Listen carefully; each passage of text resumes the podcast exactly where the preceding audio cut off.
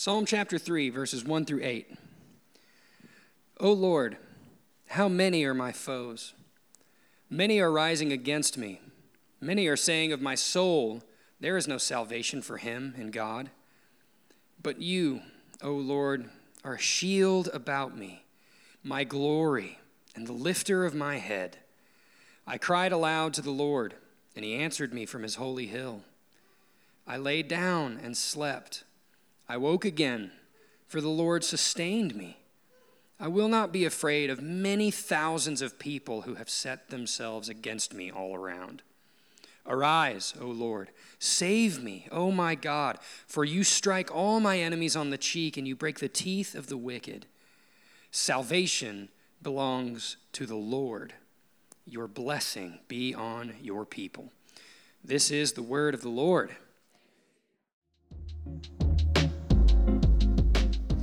Well, again, we are glad that you're here. We said the first week that that video is sort of kind of like a reminder and a teaser of like where I could be um, right now. But no, you are in a good place. Hey, uh, we are in our series called Summer in the Psalms, and what we normally do in the summertime is uh, sort of take time to intentionally go through this book of the Bible. We've studied the Psalms of Ascent and looked at various aspects, and so we've just started making our way through each psalm. And if you want to catch up on that, you can go to our website and catch up on uh, past sermons. And what we've learned through Psalm chapter 1 and Psalm chapter 2 is both of those psalms sort of function as an introduction to the rest of the book of Psalms. What Psalm chapter 1 teaches us about meditation, and we learned about how to meditate on Scripture. Psalm 1 tells us hey, this is the way that you need to use the rest of this book. That the book of Psalms isn't so much about like skimming through and just reading real quickly. It's about meditating and marinating on these beautiful words. And then we learned last week Psalm chapter 2 is a, is a messianic psalm. And what that simply means is it's a psalm that prophesies the future coming of Jesus Christ. And we learned that Jesus is this sovereign ruler of the universe. That no matter what's going on in the world, that Psalm chapter 2 opens with, Why do the nations rage? And we learned that the human condition has never changed and that God's word is timeless and can speak to our current situation in the here and now. And really, both of those Psalms work together to tell us that when we meditate and marinate on Scripture, that should always point us to the Son of God. That, that when we meditate on the Word of God, it should always lead us to the Son of God. And now we enter into sort of the normal ebb and flow of the rest of the book. But maybe this will help as an introduction to kind of set us up for Psalm chapter 3. Um, do, do some of you remember the very famous movie, The Godfather, right? Make him an offer he can't refuse, right? I mean, Marlon Brando, Francis Ford Coppola, um, epic series. In the second Godfather, Michael has taken over the family. He now runs the organization. And there's the very famous, heartbreaking scene with his brother, Fredo. You remember the scene when Fredo sells out the family. And, and that you can never do that. You can never do that. And, and there's just this beautiful scene where Al Pacino kisses his brother Fredo and he says, I know it was you. Fredo, you break my heart, right? I mean, just this epic scene. It's about betrayal, it's about relationships, it's about conflict, it's about all of that. And I think that's why so many people relate to a movie scene like that. Well, listen, in a very roundabout way, um, Psalm chapter 3 is kind of like that, okay? Now, now follow me for a little bit. We need to know the context of what's happening in Psalm chapter 3. Psalm chapter 3, we get a number of firsts, if you will. Um, psalm chapter 3 is the first psalm that we actually see the word psalm. If you look there in your Bible, there's a little bit of an introduction, and it says, a psalm of David. We learned that the word psalm is really like a song. And, and what's interesting is, is that these songs were sung as the corporate body. And so these were corporate worship songs. This is also the first psalm that gives us an author, David. And so, in the first section of the book of Psalms, David writes a lot of them. And, and they're his prayers about what's going on in his life. And this is the very first psalm that we get the context. And, and if you see there in the introduction, it says, a psalm of David when he fled from Absalom, his son now enters the Godfather. No, no, no, no, right? Listen, if you want to know some backdrop, I highly encourage you to read 2 Samuel 15 through 18. But just to catch you up, um, we've learned that in David's life, that David uh, had a grievous sin and committed adultery with the lady by the name of Bathsheba. One of the things that God said would happen as a result of David's sin is that there would be continuous conflict within his family. Now, listen, I can just pause and we can bridge an application here. One of the things that God says to David is this Your sin has been forgiven. That's good news, amen? God tells David, Hey, this grievous sin has been forgiven, that there's no condemnation for you, David. But then God says this, But there are consequences to your sin. And one of the things that we say here at Westside is, is when God says don't, he means don't hurt yourself. And oftentimes, us as Christians struggle. We go, Well, God said that He would forgive me and that He would remove this from me as far as the east is from the west. Yes and amen. But there are still consequences to our choices. And one of the consequences for David was deep family conflict. And what we see is his son Absalom in chapters 15, 16, 17, and 18. Absalom causes a revolt in the kingdom and tries to steal his father's throne. I mean, I mean, horrible, horrible things happen in these chapters. And what we see is David, the king, David, the king of Israel, the anointed one, God's chosen has such a deep family conflict that he can't sleep at night, that he literally has to run away and is on the run from his own son. That's how deep the family conflict is. Now, today in Psalm chapter 3, we're met with the whirlwind of emotions that David has. David is dealing with a family conflict, a situation that is so grievous that it keeps him up at night, and that he's going through all of this emotional turmoil. Um, um, just for a moment, do you think maybe that we could relate with Psalm chapter 3 today? I mean, anybody have any family conflict that's going on? Oh, no? Oh, y'all are all good? Okay, right? Anybody dealing with the situation that maybe kind of sort of keeps you up at night as to what's going on?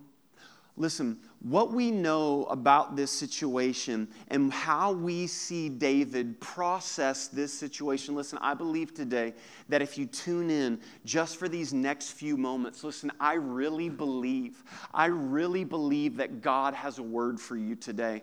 And that some of us walked in here today with deep, heavy burdens. Some of us walked in here today with the same thing that David's enemies were saying that, that God can't even deliver you you from this situation. And I believe that through the power of God's word and his spirit, that you can find freedom in here today. This is good news. But there's a guiding question that will help us with Psalm chapter 3. And really, Psalm chapter 3, there's this question that will guide us, and it's this How can I remain faithful when I am fearful and emotional? I love what the ESV Study Bible says. The ESV Study Bible is a great resource if you're looking for a study Bible. And it says this The purpose then of the information in the title of this psalm is to add a concreteness to it. Here is how David models genuine faith in dire straits and how us as the readers can learn how to do the same in ours. Listen, the question is not, will I face uh, family conflict or will I face turmoil? It's interesting that we see these first two Psalms sort of um, lead us and guide us into the rest of the book, and then boom, we're met with a conflict immediately. And I think that is probably the more proper picture of the Christian life. Um, a couple Sundays ago, we baptized eight people on a Sunday, and it was just, yes, we can clap for that. Praise Jesus. It was incredible. And I was talking to one individual that had gotten baptized, and we were speaking, and he called me that week, and he said, Pastor, I feel like my life is falling apart. I just get, I mean, like, I surrendered my life. I just got baptized, and I have had literally like the worst week of my life. And he was downcast, and I said, You know what? That actually sounds a lot more like a biblical life than sometimes what we're told. I mean, we see Jesus get baptized and then immediately he's met with conflict with the enemy. So listen, the question is not, will I? The question is, when I, how can I remain faithful amidst all of these circumstances? And listen, we're going to talk about emotional health and everything in here today. And I believe that as we bust down this psalm, we can really get practical today. And so, if you're dealing with a situation, a circumstance, or something is going on, I want to look at three things today and ask three questions. We're going to learn how to name it, frame it, and proclaim it. We're going to name it and ask ourselves, what's the bad news? We're going to frame it and then ask ourselves, what do I know to be true in this situation? And then we're going to proclaim it. What is the good news? Okay? So, how do I remain faithful in a situation that I'm so fearful and emotional in? The first one is this name it. What's the bad news? I mean, look at these verses as the psalm opens up O Lord, how many are my foes? Many are rising against me. Many are saying of my soul, there is no salvation for him in God. Selah. Selah is a very interesting word that we see in the book of Psalms. It's probably a musical term that means to pause and to meditate and to stop and to think about. Um, maybe in the musical aspect, it was where there was a rest, if you will, in the cadence of it. And so, what the Bible is telling us is that we need to pause and we need to stop and we need to evaluate this situation. But if you look at the words that David is using, oh Lord, it's passionate. And, and what we have to do when we enter into a situation that seems to be so overwhelming, it's almost like David doesn't even know where to start. I mean, how many, how many? I mean, anytime you get into a situation like that, your emotions get high and everything seems to be bad. But, but what does it mean, the bad news? What does that term mean? Um, we learned this through our uh, gravity leadership friends, and they say this the bad news is a lie that we believe about God, ourselves, others, or reality. So, anytime we enter into a tough situation, family conflict, overwhelming, I can't sleep at night, there's some bad news in there, and that situation is saying something to you. It's like, well, you know, I know why she said this, or I know why they sent that message or I know why my boss did blank. And then what we do is we start believing this lie. And this lie begins to affect how we interact in that situation. What's David's bad news? Um, David's bad news in this psalm is everyone has abandoned me, even God. That's the bad news that he sees. I mean, his son is out to get him, the kingdom that he ruled. And, and, and it says that his enemies say, not even God can save him. That's the bad news that David is hearing. So, what does David do? Well, look right there at verse 4. I cried aloud to the Lord, and he answered me from his holy hill. Listen, I love what David does here. David has this highly emotional situation, and what he does is he brings it to God. David brings his emotions to the Lord. And listen, can we just pause right here for a moment? Because I believe that all, as Christians, we should be a people, what we learned last week, who are a non anxious presence in the world. When everything else is going on, when the news tells you this, when all of everything is bad, that we as Christians are the light of the world. And one of the ways that we can do that is learning how to engage our emotions. And listen, we are not taught this. And oftentimes, you know, a, a, counselor will tell you that your family of origin and how you process emotions growing up is how you do that today, now in relationships. But what are some poor ways that we engage our emotions that actually hurt us instead of help us? And, and, maybe this list will be helpful. Maybe it'll offend you. Welcome to Westside. We're glad you're here. But here's some poor ways I think that we engage our emotions. The first one, just outright venting them. Now, we do need to process them. But when I mean venting them, I mean uh, you for some reason think that everybody who are friends with you on Facebook wants to know a play by play of what's going on in your marriage. Okay? Newsflash, love you. We don't. Okay? And that's not the right avenue to do that. I heard another preacher say this We need a lot more Christians who spend less time on Facebook and more time on their face in prayer. And I think that's a good thing. So, venting, just spew, blasting them out. Secondly, stuffing them. Just, I'm not going to talk about that. We're not going to acknowledge that. Some of us grew up in families where, I mean, there could just be a bomb getting ready to go off right there in the living room. The, the ticker's counting down, and we're just not supposed to acknowledge it. We're just not supposed to talk about that and stuff that. And listen, the reality is, is it will come out. Whatever fills, spills. And most of the time, when you stuff it, it's an explosion. Or how about this? Bowing to our emotions. That's what the culture says that every emotion that you feel, you need to follow. And every emotion that you feel is right. That's why, oftentimes in conversations, the sentence is, well, like somebody could say something to you, a very truthful statement, a right, correct assessment, and we respond with, yeah, but I feel like, and what you're doing is you're bowing to your emotions. And listen, we say this at Westside that your emotions are a good gauge to wake up and go, man, this is kind of how I'm feeling today. We're learning how to name it. But they're a good gauge, but they're a poor guide. You can't let them guide you. Or how about this? Fixing our emotions. It's always fixing. It's always, I need a checklist and I need to do this now. And I feel this way and I'm not supposed to feel this way. And I need to fix this and I need to do this. Hey, listen, we are created in the image and likeness of God. That is called the imago Dei, as the theologians call it.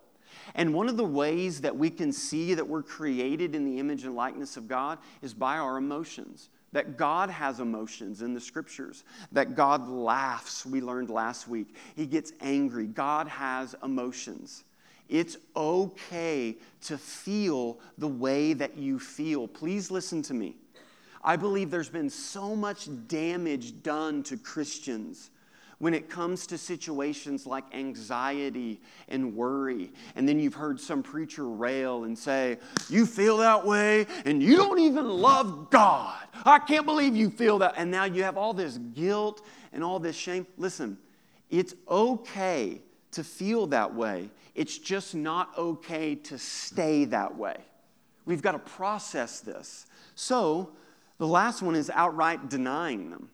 Just, I don't feel this way. I'm not going to feel this. But what does David do? I cried aloud to the Lord. David prayed his emotions. And listen, Westside, we say this all the time. Prayer is one of the primary ways that we can process our emotions. Men, can I speak to you for just a moment? Oftentimes, men don't know what to do with their emotions. And one of the culturally accepted emotions that a man can have is anger. And so now a man is angry, but actually deep down, he's shameful, he's fearful. We've got to learn as men how to do this. That Jesus wept, that he engaged his emotions. And prayer is one of the primary ways that we do this. Notice I said one of the primary ways.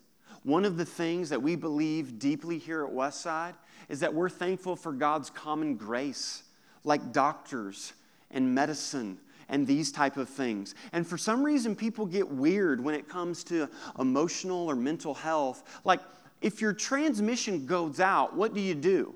Well, you don't pray and fast and go to the book of Leviticus, right? You don't do that. You take it to a, to a mechanic, right? So should we do with our body as well. But listen, prayer is one of the primary ways that we process our emotions. And David does this for us. Um, I'll never forget, uh, you know, learning to be a parent, which is like a very scary thing, right? You're like entrusted with this soul, this person, like, ah. But anytime, you know, a kid would get injured or hurt, one of the things that we teach our kids is hey, even amidst the crying and amidst the screaming, you've got to tell me where it hurts. You, you, you've got to talk to daddy or mommy. You have to let us know so we can help you in that aspect. And when I read this psalm this week, it's almost like David is telling his heavenly father where it hurts. He's talking, he's processing it. So you have to name it. Are you feeling anxiety? Are you feeling worry? Are you feeling fear about the situation? You need to name it and you need to ask yourself what's the bad news? What's this telling me? And what's this allowing you to do is it's allowing you to step back and to gather yourself. What are some questions? What are some questions that you could ask yourself that would help you sort of name it and find what's going on? Here, here are just a few that, that may help. What is at stake for me in this situation? Oftentimes, we're responding to something. So let's say the boss made a decision and didn't inform you, and now you sort of feel a little bit threatened. You're a little bit um, on the defensive.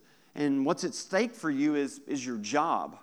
Or maybe uh, the two other friends went out to eat and they didn't ask you, and you saw them, and then your mind, and you're like, why didn't they? Um, what's at stake for you is, is your identity. Do they love me? Do they want to hang out? What's at stake for you? The second one, do I react this way in any other areas of my life? Listen, a big deal is patterns in our life. We see this in the fruit of the Spirit love, joy, peace, patience, goodness, kindness, gentleness, faithfulness, and self control. These are patterns that we should have. Or how about this last one? What do I want? Man, for some of us, that's a very hard question to answer. That when we actually get down to it, you see, our desires determine our direction. And so, listen, we've got to name it. I see that David does that in this psalm. Oh God, my foe, these people are coming at me, and this is how I feel, God. He names it. But now we have to do some work. The second thing is frame it. What do I know to be true? Because look at what he starts to do now. In verse 4, I cried aloud to the Lord, and he answered me from his holy hill. I lay down and slept, and I awoke again, for the Lord sustained me. But jump back and look at verse 3. There's a change after the first two verses. David names it and lays it out. And then verse 3 But you, O Lord. There it is, right there. There's a big but right there in verse 3, okay? It's okay, I'm just reading the Bible. It's supposed to be a joke. Whoa, okay, right? But you, there's a shift. David is changing something. Listen, oftentimes in an overwhelming situation, everything seems to be bad. Everything. There's nothing good. And oftentimes, this, our, our personality plays into this. We just want to escape from the conflict. There's nothing good here. And everything bleeds together. And you almost don't even know where to find your footing. What do I even do right now? David says, But you, O Lord, are a shield about me. I lay down, I slept, I cried aloud. And then I love what he does in verse 6 I will not be afraid. David is processing these things. But in order for us to frame it, we have to ask, what do I know to be true? And what David is experiencing is, is anxiety. I mean, he's saying that, like, the reason why I laid down and I slept tells me that he couldn't sleep before he processed this. And, and one of the things that's so powerful about anxiety and why the scripture speaks so much to it. Listen, in light of the pandemic, mental health experts, doctors are talking about it. There's a real problem going on with anxiety and fear in our nation and with individuals. But anxiety takes a future possibility and it makes it a present reality now. So it's that future situation, that what if, what could happen, and it makes you respond and react to it now. David's asking, How can I get my throne back? Is my family always going to be in conflict? Is there ever going to be peace? It's a future possibility that makes it a present reality. So, what do you do? Um, a couple months ago, I read a book about Jeff Bezos and Amazon called Amazon Unbound. I'm just fascinated by this conglomerate of a business and the richest man in the world. But it always it wasn't always that way. There was a moment for Amazon in 2001 when their stock prices plummeted to $6 a share. Um, just to let you know how important that is, their current stock price as of this week was $3,600 a share. Um, everybody said that it was going to fail. It was actually nicknamed in 2001 Amazon.bomb. Like it was just going to blow up. Everybody was waiting on this thing. Well, the numbers came out. Everybody in the Amazon office place was on pins and needles as to how Jeff Bezos was going to react. What is he going to do?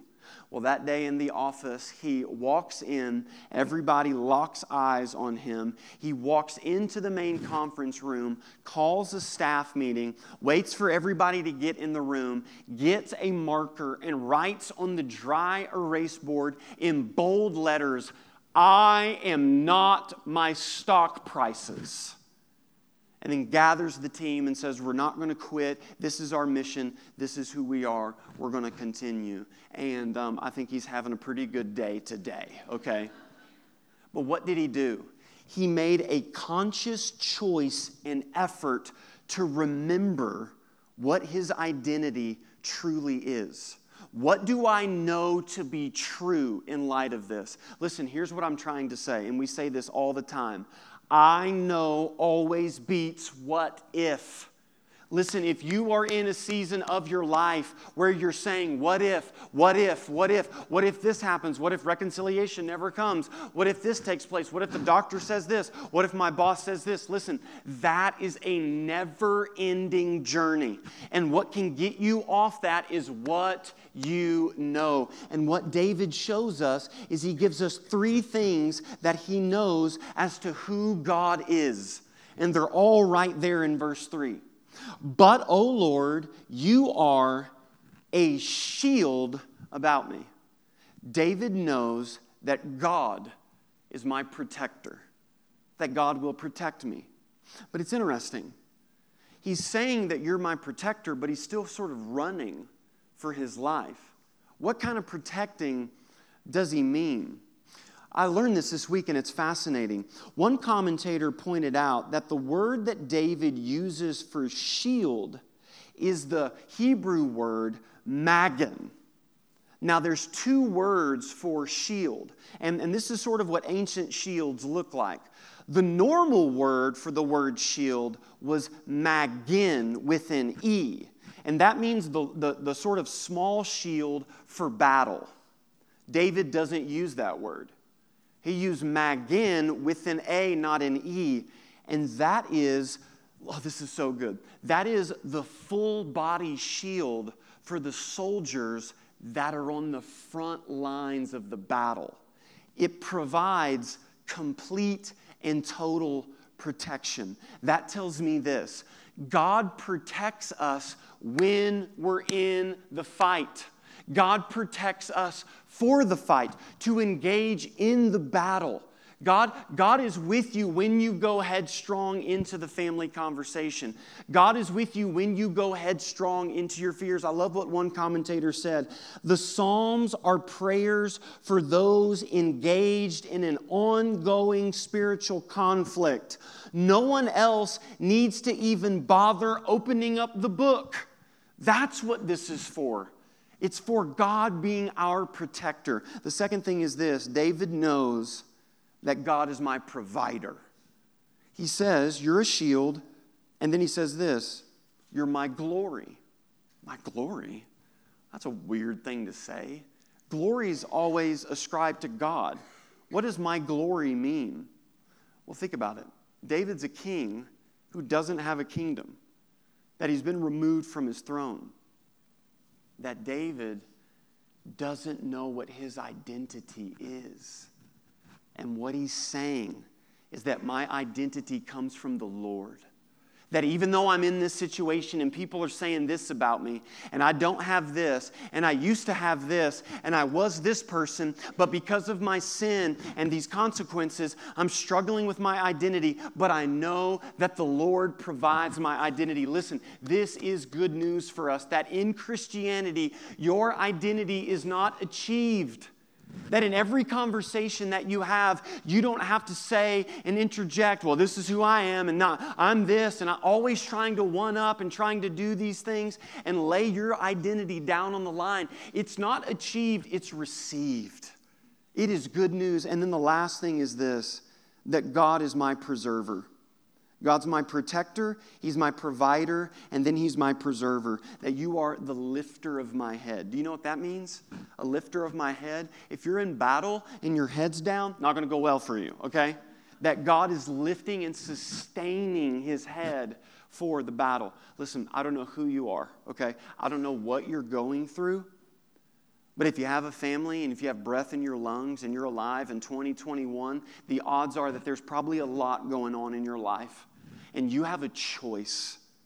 You have a choice that you can keep living in the what if world and that never ends. Or you can start today by I know. I know that despite how this circumstance turns out, I know who God is. So we've named it. What is the bad news? We framed it. What do I know to be true? And then the last thing is this we proclaim it. What is the good news? What is the good news in this situation? And I love what David does. I, I mean, look at this, verse 6. I mean, this is, I've lived with this all week. Verse 6 I will not be afraid. David makes a choice. David says, in light of everything that's going on, he doesn't downplay the situation. Listen, Christianity is not like hallmark positivity. It's not like there's been this horrible diagnosis or this horrible situation, and you just smile like the cleavers and go, Well, it's gonna be okay. No, it's not gonna be okay, right? It might be a bad situation, but you have a choice. You can say, I will not be afraid. Listen, here's what I'm trying to say. Sometimes confidence in God is a choice. It is a choice for us. So I don't know if we if some of us need to write this down, put it on a sticky note and put it somewhere, but I am going to start every day with confidence in God. And it's a choice that when we come in, even gather for corporate worship. I love one of the songs that we sing, Yes, I Will. That worship is a choice to have confidence in God. But what is David declaring? He's declaring truth. And what is the truth? Salvation belongs to the Lord. Wow. What's the good news? What's the good news for David and the good news over our lives today? The good news, no matter how bad it gets, God is good and he's faithful to his people. Listen, that's true of David, and that's true of you today who are in Christ. No matter how bad, listen, there might be more things coming. There probably is in the relationship, in the doctor diagnosis, in all of this. But here's what, uh, on the authority of God's word, that I'm telling you today no matter how bad it gets, God is good and He's faithful. And please don't make this mistake where we interpret our view of God through our circumstances. And that's when we start saying, well, is God good because then this happened and this, that, or the other. We don't interpret God through our circumstances. We interpret our circumstances through what we know of God. And that's what changes everything. In closing, I want to ask you this Does the name Jane Marwinsky ring a bell? Probably not. But her stage name, Nightbird probably might be more familiar for you. Um, this video went viral of this young lady singing on America's Got Talent. She did it back in June. It's the 16th season. And the article said this The seemingly impossible to impress Simon Cowell, with tears in his eyes, hit the coveted golden buzzer. What the golden buzzer is, is it automatically puts you on to the finals. And she sung her song, It's Okay. That's the name of the song. I would encourage you to go look up the video. You can see it on YouTube or social media. It went viral. And the lyrics just simply saying, It's okay, it's okay, it's okay. And she tells a story, and Simon Cowell hits the golden buzzer. Two days later, It's Okay was the number one song on iTunes. But the irony of the whole situation is that Nightbird's life is everything but okay. In 2017, Nightbird first received the diagnosis that we all dread cancer. She learned that she likely had six months to live as she began her battle with stage three breast cancer. In 2018, she was declared cancer free but her celebration was short lived just a few months later as she began a second battle with cancer, facing single digit chances of survival. If fate didn't already seem to be against her, the, ba- the battle became all the more lonely when her husband of five years left her. She was alone, winning the second battle. And on June 8th, Nightbird auditioned for America's Got Talent, captivating the audience and judges. But after the song, she revealed that her cancer was back. Now it's in her liver, her spine, her lungs, it's all over her body. And everybody was in awe that she could sing the, the, the, lyrics, It's Okay, with cancer filling her body. The host of the show said, You're the voice that everybody needs to hear this year. And you know what? How can Nightbird do that? Nightbird is a faithful follower of Jesus Christ. She loves God. She has a blog.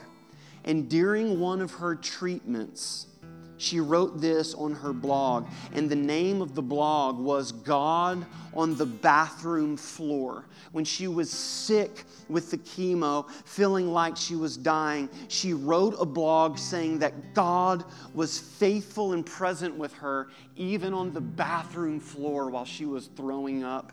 She says these words when it comes to pain, God isn't often in the business of just simply taking it away.